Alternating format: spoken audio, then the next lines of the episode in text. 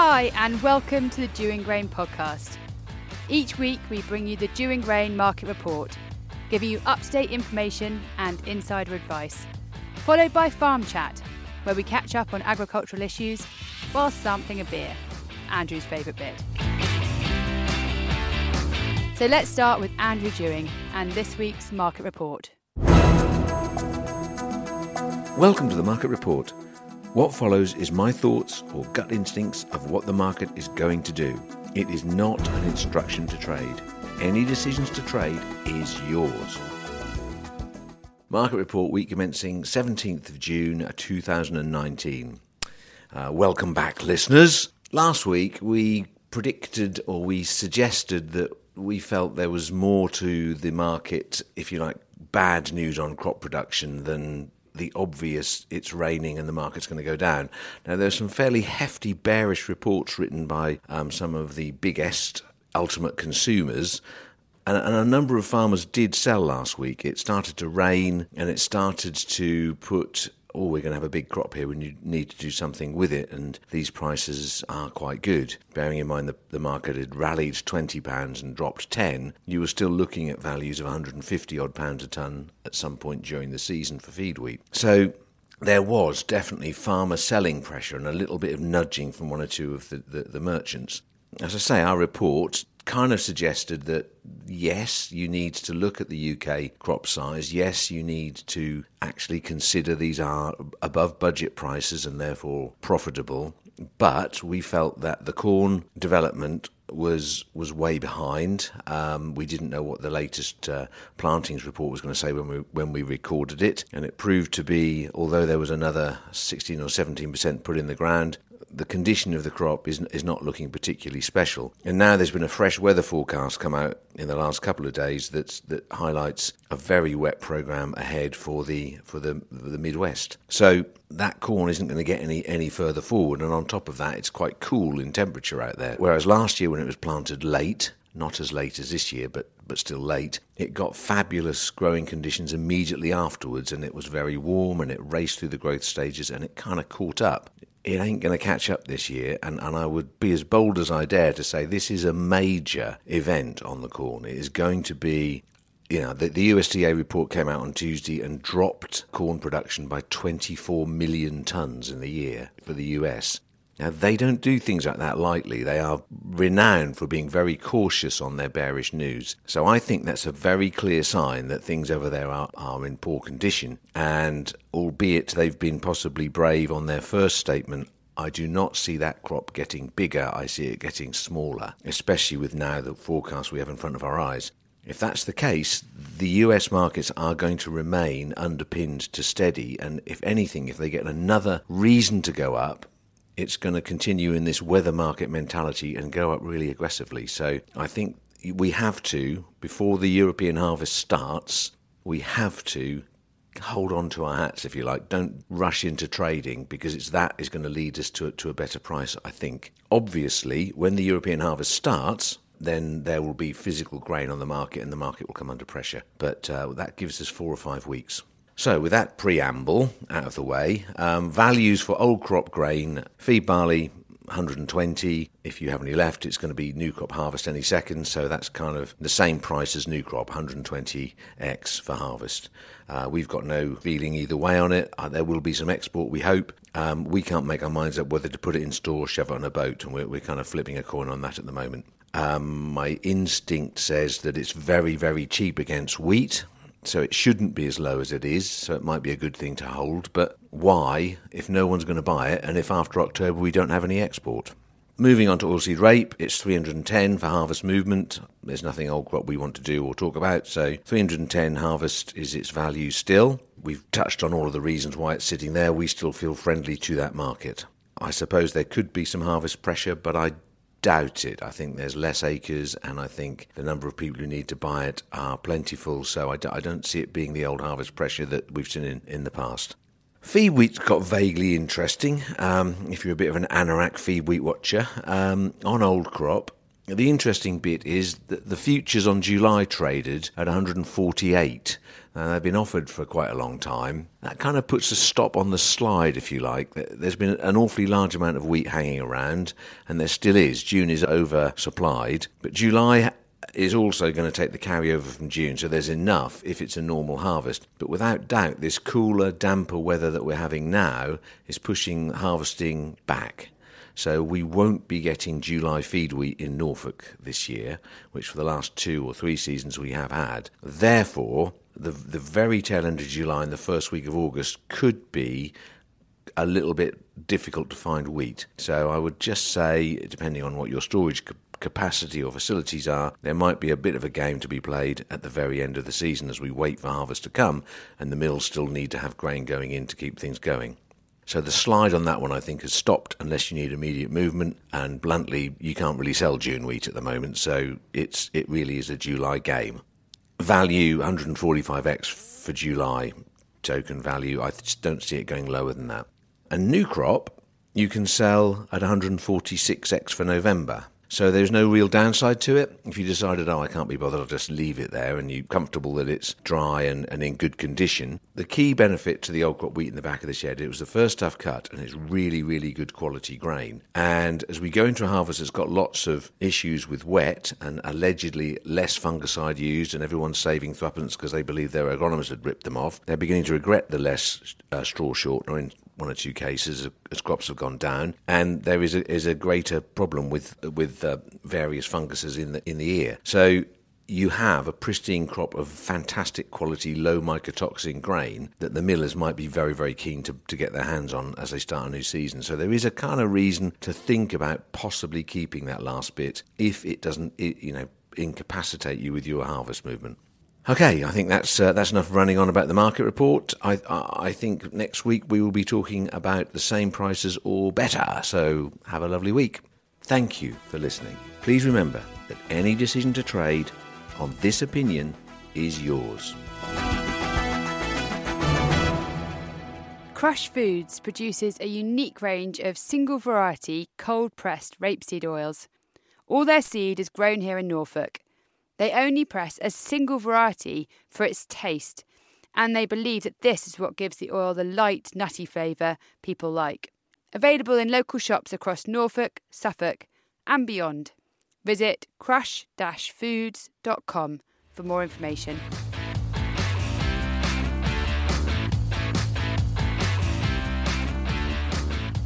And now it's time for Farm Chat. This morning I've got with me Tom Dye, who farms in several counties. Tom, good morning. Morning, Andrew. So you work for Albanwise Farming Limited. That's right. Talk me through it. What do you actually do? Okay, so my job role is as M D of Albanwise Farming Limited. Um, we're a wholly owned subsidiary of Albanwise Limited, which is a land and property owning business based in the U K. My role and the rest of the board's role is to provide two sort of functions to our principal shareholder and third-party farms we also farm for. The first one is sort of long-term strategic direction mm-hmm. and uh, sort of marketing and commercial strategy.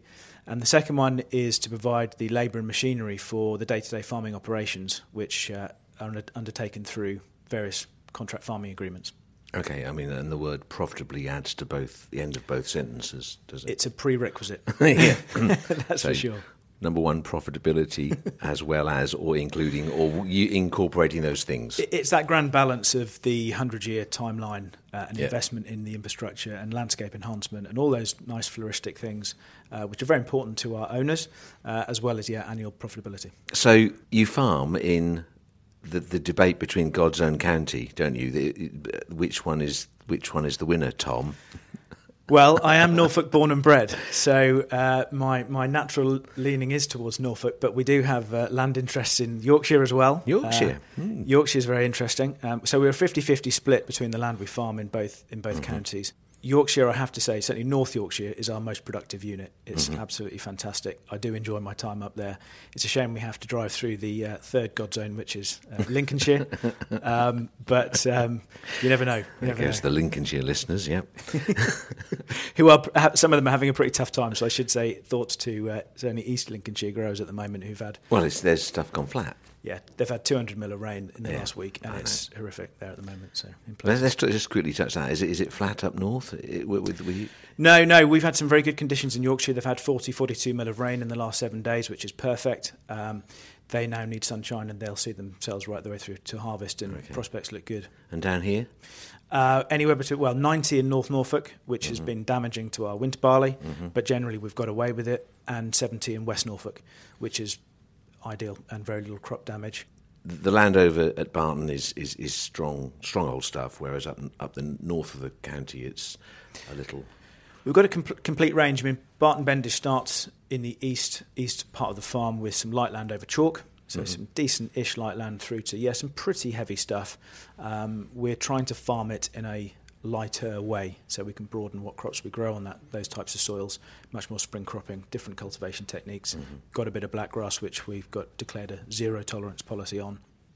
Just actually being a bit of a, you know, grain trader sitting at the desk, zero-tolerance black grass policy, what's that mean? It means that our farm management team have agreed that we will hand over the farms to the next generation in a better state than we found them. And that means a whole load of things. But black grass is one of the U K's major issues at the moment. Yeah. And we want to invest in and have the right policies in place to make sure that we can reduce the populations of black grass over time. It's a big yield robber. Uh, with is it, is it a secret? Grown. Is it your own secret? So you can't no, talk about absolutely it? No, absolutely not. So what, what are you going to get? Graze it for ten years with a, with a herd of cattle? And Well, I think the, the, the first principle is all option, options are on the table. Mm-hmm. You know, you should never write anything off. Rotation is key. Drilling date is key, for, mm-hmm. particularly for autumn crops, so the later the better. Control doesn't come out of a can anymore.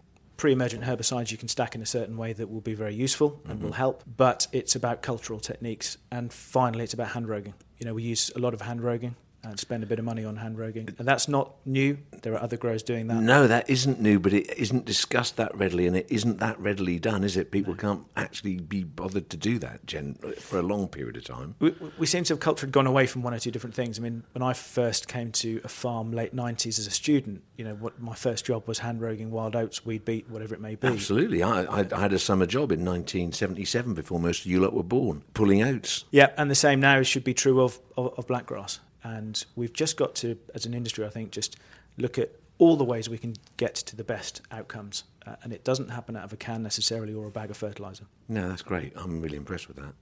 Because because people have been spraying patches with black grass and the cereals off just before harvest, haven't they? Which is yeah, just yeah. kind of getting it wrong.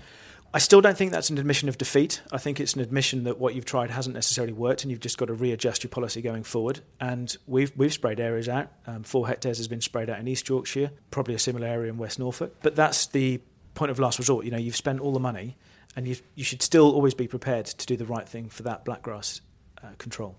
So it, it's still a valid option, but it's the last resort. Right. Let's I'll ask you another another leading question: sugar beet. Mm. One of my pet subjects at the moment. Uh, we've invested in the crop. We've just invested in drilling technology. We want the crop to be successful. We can grow some decent yields. Our joint collective C T E is sixty-four thousand tonnes across three of our farms. So it's a really, really important crop for us. C T E? Contract tonnage entitlement. So quota yep. in, in, in, old, in old language. Uh, however, there are price negoti- negotiations going on behind the scenes at the moment, and I've made my point pretty clear that the price cannot head much further south than it is now. And I've heard some horror prices uh, talked mm. about. And It's, it's um, the talk, isn't it? It is, it is. And in my mind, psychologically, and for our business, we're prepared to walk away. Um, that's a really easy thing to say, not quite such an easy thing to do, because there are mm. no ready-made solutions to what we're going to do with that hectareage. Yeah, that. I mean, that that is going to be... A lot of there's a lot of talk. Oh, I can't grow it at that. But what the hell do you do when you need to increase rotations? It's there's there's the value of that on the black grass front that, that we were just talking about, and it, you know it is a valuable rotational crop. So you, by the time the decision is made, is it going to be too late, or can you what can you switch to? What what would happen? I think short term we might have to. Let's let's assume the scenario is that that we don't deem the profitability of that crop to be sustainable within our rotation. There will be some short term. Uh, alternatives that we will take, which might not be good long term for the rotation, bearing in mind our rotation is sacrosanct and it has to be agronomically and scientifically the right thing for, for the long term future of the land and soil health. Mm. Um, but we're talking to one or two people about a number of different things that we could do going forward uh, on a reasonably large scale, and we're open minded. So, referring to the black grass control, and grass lays and livestock. The integration of livestock in our rotations across all four farms has been a big move over the last two or three years, mm. fundamentally based on the principle we want everything out the back end of whatever the livestock may be, but actually integrating a, a, a livestock enterprise within our rotations to assist in a number of areas, but fundamentally it would have to be profitable in itself, is something we're very open-minded to. Yeah, I mean, it, it's we're going back, aren't we? Uh, good farming is was always good farming, and it still will be good farming. Mm. But it is it is going back, and it, the, yep. the the irony of that is we have had the era of the farming out of a can. Yes. And the, the all-powerful agronomist is possibly beginning to lose his power, do you think? Well, I think it, the agronomy sector needs to adapt and evolve uh, and add and be looking to add value as its number one priority to farming estates. The, the model of agronomic and product supply in the U K needs to change and evolve. I, I have some concerns with it mm. uh, as a model. We're potentially looking at our own technical in-house team going forward, but you know, there's a bit of water to go under the bridge before we commit to that, um, because I want people who work for our bottom line, fundamentally. Well, you're only going to do that in, in I mean, you've mentioned your team, and b- before we, we turned the mics on, we were talking about people, staff training as, as, as the key.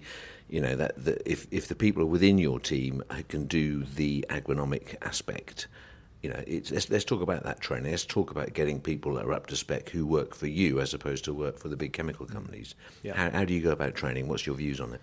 Well, people are the number one uh, greatest asset of any business, in, in my view. Um, okay, asset value is going to be soils and land, but uh, the deliverers of strategy, the deliverers of the best results we can possibly achieve are our people. So, so firstly, the recruitment of people is key. When we have to recruit people, it's important we get best in class, but then it's equally important to look after them. And it's not about money. Money is one aspect of a whole range of things that you have to do correctly to look after your staff. Mm. It's my number one priority, making sure that we have relatively content, happy people working in our business who are as highly skilled and specialised as they need to be, who are motivated to achieve the best results possible, and who can have some creativity and feel like they're adding value to, to the business as a whole. So are you going to the universities and trying to pick the cream of the crop, or have you got enough people at the moment you're waiting for a gap to come and then you go and look for the cream of the crop? How does it work? It, it, it's a real chicken and egg dilemma with agriculture generally. We struggle to know which to do first. We, we do have a management trainee scheme within the business. Uh, we'll be bringing our second management trainee into the business beginning of twenty twenty. My my concern is uh, is not management level, because at universities in general, this is generalisation, are doing a good job of producing some pretty decent people, and there is enough of those people that we can attract. We do work hard to try and make ourselves an attractive employer. That's the first priority of anybody that wants mm-hmm. to employ staff. At operative level is is where uh, I think there's some concern. The local colleges, Eastern and Otley, I know they're going through a pretty tough transition at the moment, mm-hmm. which is a real shame, but that's their core business in my view, and that core business has been detracted from in the last generation. So it's going to take a bit of shifting back, but you know, are tractor drivers and operators of the future, and actually whether, will they be tractor drivers? Will there be guys that are driving around in vehicles, placing robots out in fields in the future? Mm. So those skill sets have got to evolve. Right, Tom, you, you don't just farm, do you? Because you, you actually manage, you run and manage a grain store, don't you? Yes, we do, yeah. Uh, we've got a sixty thousand tonne independent and commercial grain store in North Yorkshire. Is it like falling off a log, manifold rope? It's difficult. The you don't, you don't make a fortune out of that twelve-tonne clear-up load the farmer brought in at we, fifteen point one moisture that you put a drying charge on. No, we, we, we certainly don't. We certainly don't. Um, and it's very much about adding uh, service value to, to that tonne of grain that a farmer or a merchant or, or an end user is delivering to your site to look after until point of use. I think if uh, the provider of storage Uh, or the, the requirer of storage space were to look at the options in terms of what it's going to cost them to store their grain, should build a, build a dryer even. Well, bu- build a dryer, build a store. Train the staff. Uh, on farm, exactly. Look after the stuff. Take the risk, health and safety, for example. Mm-hmm. You know, it's the big issues and they come with cost. It costs something. It's not a free service. Nope. Bugs, are, bugs appear every year, whether you like it or not, don't they? Uh, absolutely. No matter what you do, you, not in every lot, you, you work really hard at it, but somewhere there's a leak, somewhere there's something. And at the end of the year, that's that's a very big gassing bill, and you can't be away from it. And, and everyone just passes that responsibility across and then tells you you're charging them too much for the pleasure. Yeah. I'm really getting it out today, aren't you? Yeah. Sorry, I think Andrew might have some I'm hijacking. I'm hijacking. Ah, Tom, I'll have to interrupt here because uh, Webby's just joined us. I think he smelt the beer about to be opened. So, so for the first time, you're going to be uh, you're going to be joining us with Farm Chat. Are you happy with that? Yeah, this is absolutely the bit I came for. Morning, Ian. Morning. Who's going to read out? You can do this, Tom, to show you can read. What is it? So we've got a very local ale to us, uh, Moon Gazer, born and bred in in Hindringham. Um, mm-hmm. We do farm all the way around the brewery, and it's Jumper, not one I've. Uh, is it your barley in that beer? Oh. There is a strong chance. We have actually got Maris Otter growing all the way around their boundary this year, mm-hmm. so maybe next year's ale will be, will have not had too many food miles and have a good carbon footprint, but yeah, they, they, it could well be.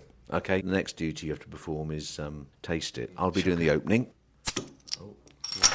Like a pro. It looks like a session ale. Oh, I've jumped the gun. That's a really good beer. I quite like that. Jump the gun, Jumper. Yeah, that's... Um, Another one of uh, Moon Gazer's fine ales. Yeah, I like that. Yeah, we give that our, our nine out of ten, ten out of ten marking, don't we? So we uh, we've been we've been having a little chat, me and Tom, about um, you know farming in Norfolk and in Yorkshire, and we've concluded that it's best not to, on his case, say which county's best. Got to be diplomatic. But largely, the, uh, the next, you know, I mean, are we are we optimistic about the future, Tom? Absolutely, yeah, no, we have to be. There, it's the classic saying, there are some known knowns, there are some known unknowns, and there are lots of unknown unknowns, and, and a lot of that... Did you follow that, everybody? Parties. um, I've got it written on my, my uh, office wall. No, not really. Um, the, a lot of that is sort of political and macro, uh, and we really can't predict a lot of those things. T- two themes that I think are certain challenges that we're, we're aware of, certainly in the arable sector. Policy change will be a reduction of B P S over a period of time. So we've got to be business savvy and prepare ourselves for the resilience that that, that process is going to bring us. The other thing is the uh, revocation in a lot of products were able to be used. So it was interesting listening to your organic contributor last week, and uh, you know we and I certainly have the view that we, we, we're, we're moving towards, because we're slightly forced, and we should be open to hybridised systems in the future. So it's interesting times. There, there will be, he, he, what he was saying last week, Keith, is is going to come through in a lot of... There will be more little units that do these very specialised, very bespoke things. But what happens to the rest of the commercial land? Well, land use, uh, we have to be very much more open-minded about. There appears to be a move towards public good. We still don't really know what the nuts and bolts of public good are going to look like, but it'll be things like access, it'll be things like flowers and providing for the birds and bees, and that's all fine. If that's what our public wishes to ultimately pay for through some taxation, then then that's fine. We have to be open-minded about that. The Western world, and this is slightly controversial, doesn't care about food enough at the moment. They don't mind, because you go to yeah. a supermarket, you can buy whatever you want, whenever you want, twenty-four hours a day. So self, U K self-sufficiency has disappeared. Do you think we're more interested in cheap food than quality food? Uh, again, you've had a contributor in here before who would say statistically ninety plus percent of the U K population buys on price. They don't buy on provenance. That's yeah. the reality. He's, the... A, he's a regular listener, isn't he? Well, I catch up on my journeys north or journey south. Right, let's get let's get into something that's not farming. Let's let's talk about something nice and simple. Tory leadership battle. None of the above? It's not going to be none of the above, is it? No. Boris is obviously leading it by a country mile at the moment. Not that I'm... I don't know who I choose, actually, to be fair. I mean, Michael Gove, not the most popular of blokes, is he? I don't think you're picking from a very credible bunch, frankly. And I think I just hark back to what Chris Evans said on one of his last Radio two shows many months ago. Politics is dead. We need to change what we're doing in this country. That's a very big statement to make. The, the, there was a... Yesterday, someone read out that when it gets down to the two... people, the choice will be voted on by the Conservative Party, and ninety-seven percent of them live in southern England and they're over the age of sixty. There, there is no one in that house that is truly representative of the population. In your opinion? In my opinion, of course. This is my opinion. Short, short-term, a lot of short-term thinking that goes into our politics these days. There's a lot of concern about vote winning for the next five years to keep yourself in a role. I'm being, you know, deliberately provocative myself, but I'm a bit disillusioned with U K politics. How do you think, more specifically to you, how do you think they're going to treat you as farmers? Well, I think it depends who, who gets into number ten, ultimately. I think that whilst... there are landowner interests within uh, Westminster, we will be looked upon reasonably favourably. But I think it comes down to public sentiment. A lot of it, again, this short-termism of, of what wins votes. Unfortunately, agriculture probably isn't a vote winner, is it? small percentage of population, working population, living population, small percentage of G D P. I think one of the best things of Brexit is going to be food shortage. Well, it's going to happen, and that is the best yeah. thing that could happen. If they take a long-term view, there's going to be stuff they suddenly can't get very cheaply, and all of a sudden they're going to go, "Oh, why can't I get X, Y, or Z?" And and and the, where it comes from will suddenly become very clear in their minds. I, I think it will be an opportunity. Some of it, somewhere along the line, uh, there has to be opportunity, and we as uh, operators in of, of business going forward are we have to look at the positives, but. That's kind of a negative policy driver. What I'd really like to see is positive, positive policy drivers. So what do we want to produce? How do we want to produce it? Um, how can we work with government to have a synergistic relationship? Because it feels a bit too antagonistic. At the well, well, let's have long-term thinking on food production, yeah. long-term thinking on roads, long-term thinking on rail, long-term thinking on my favourite, coastal erosion. Yeah. Uh, yeah. You know, st- strategy yeah. It just isn't on the cards, is it? Um, I've just got one last thing, actually, and this is quite an interesting one for a later feature. Andrew's interest in coastal erosion and his theories on flooding in Norfolk is fascinating. There's a whole topic there of conversation. He's frowning now because he knows we're taking the piss, but it's... Uh... It is my favourite subject. There is a... I have a map in my office, I've mentioned it in previous podcasts, of where to buy houses in Norfolk. And you go back to Roman times, look where the estuary was, and go a certain line around where the churches are, because they brought the stone in through the estuary, and if you're on the upside of the church, you're fine. If you're on the downside of the church, when the sea comes in, you're not. Well, every day's a school day. Wise words from a wise old fella. Anyway, Tom, thank you so much for coming down this morning and uh, and sharing your thoughts with us, and uh, being able to avoid the Norfolk versus Yorkshire thing, although we know secretly what you really believe. Um, no, thanks very much. No, thank you. Cheers.